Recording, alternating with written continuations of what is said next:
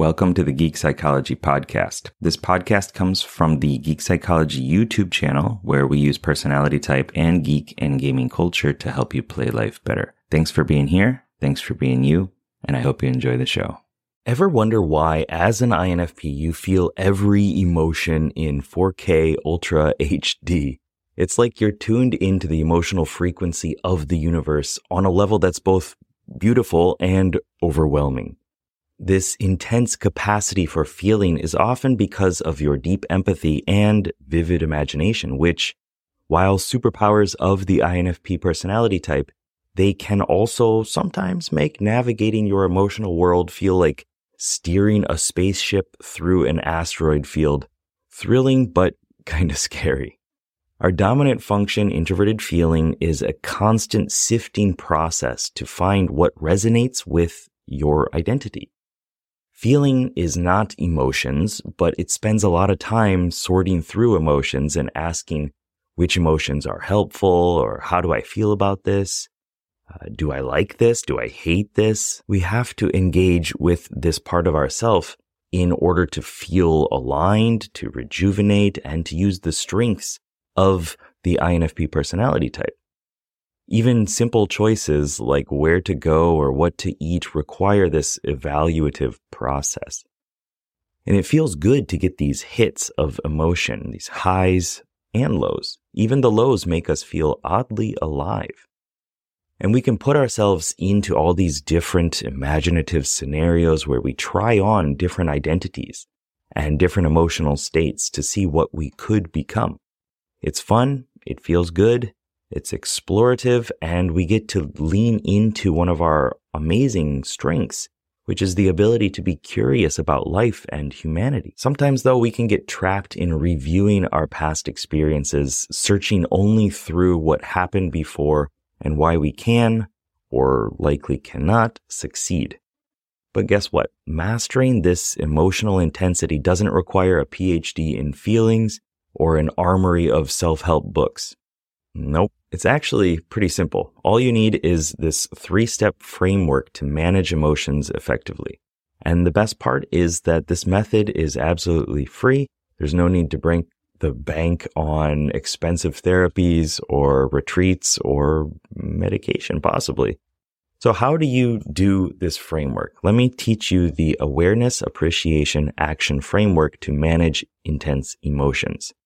This is something that I've used throughout my life through all of my ups and downs as an INFP and something that I give to clients as well.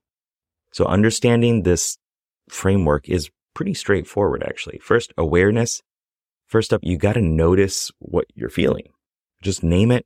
Oh, that's anxiety. Hi. Hello there, happiness. Right? Don't judge it. Just acknowledge it. I also suggest not saying my anxiety, my fear. It's just a thing. It's just a thing. Anxiety. You're here again. Okay.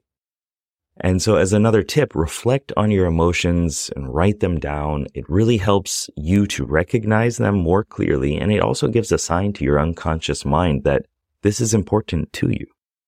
The more you do it, the more you will get the signs and you'll have more awareness of it. Next, appreciation. So next, thank your emotions for showing up. They're trying to tell you something important.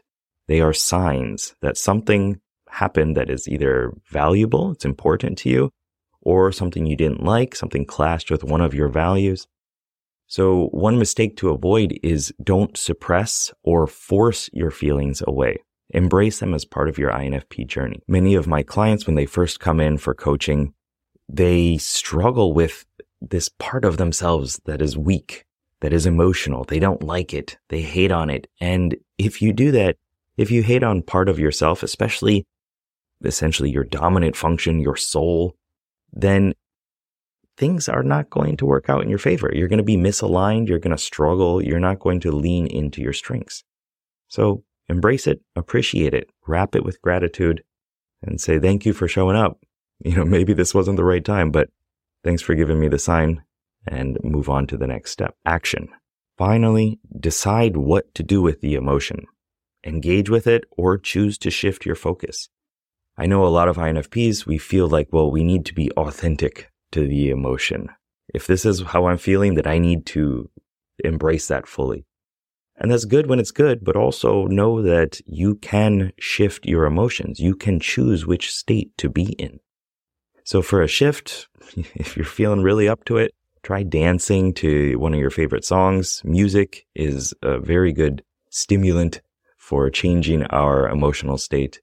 Or you can visualize your emotion as a color. You know, where is it in your body? Okay, it's, I got butterflies in my stomach.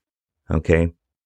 And then take it out, play with it, change it, move it around in mental space, and you are utilizing neuroplasticity to make changes the way that you want to make them.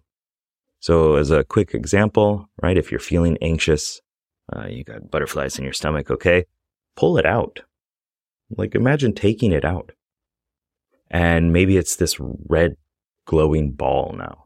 Okay. So you can slowly change the color to a calm blue. You can change the rotation of it. You can make it bigger, make it smaller, change the texture, change the material, and then put it back in, see how it goes. Take a deep breath, notice the differences. Or you can move it around somewhere else. You can just, I don't need it. Go away. Or if it's still butterflies, you can, you know, tell them to go somewhere else. It sounds strange. It sounds like you're just playing with imagination, but it is actually doing some really cool stuff within your brain and it works. You don't have to believe it. You just got to do it. So by following these steps, you'll not only understand your emotions better, but you'll also learn how to navigate them skillfully. So imagine using this framework to turn a day filled with overwhelming feelings into one where you actually feel in control and at peace and happy as an INFP. That's the magic of awareness, appreciation, and action. Here's why the awareness, appreciation, action framework is a game changer. It empowers you by identifying your emotions, awareness. You're taking the first step in owning your emotional experience. This empowers you to respond rather than react. It also transforms your relationship with your emotions appreciating your emotions, these parts of you, these aspects, these states, what your body is doing, what your mind is doing, what your heart is doing, and thanking them for what they are, signals, not enemies, changes how you interact with them. It's not about working against these different parts of yourself, but it's about working with them, with your feelings, with your emotions, with your strengths. This framework is also a practical tool set for emotional regulation. The action step gives you these tangible strategies to either engage with your emotions or redirect your energy. If you don't like it, change it. If it's not working, do something else. If it's the right emotion, then lean into it, embrace it, make it bigger. I, I explained how you can shrink negative emotions and you can shift them, but you can also increase positive ones. This means that you are never stuck feeling one way. You can choose how you want to feel in every situation. And sometimes we choose to not choose. We choose to let it just wash over us or overwhelm us or drown us. That's our choice too. So if you've ever felt like your emotions are this wild owl bear, impossible to tame, then this framework is your tasty treat for getting it on your side. It's not about suppressing what you feel, but it's about understanding and directing your emotional energies in ways that serve you, ways that allow you to do what you want to do with your life. And by becoming aware of, appreciating, and then deciding what to do or how to act with your emotion, you're essentially learning the language of your inner world. And with that knowledge comes great responsibility. With great power comes great responsibility, right? But it also allows you to live harmoniously. It allows you to stop playing small. It allows you to control your environment and your interactions, your relationships, and improve both yourself and the world around you. So next time the emotional intensity dial turns up to 11, Remember awareness, appreciation, and action. Three simple steps to emotional mastery No Adderall required. And if you want to know more about your INFP personality type, because you're just getting into this and it's a bit confusing, there's a lot of jargon, go to inowfeelpositive.com. Get the free five day um, course, email course that you can learn about your personality type on a way deeper level than this.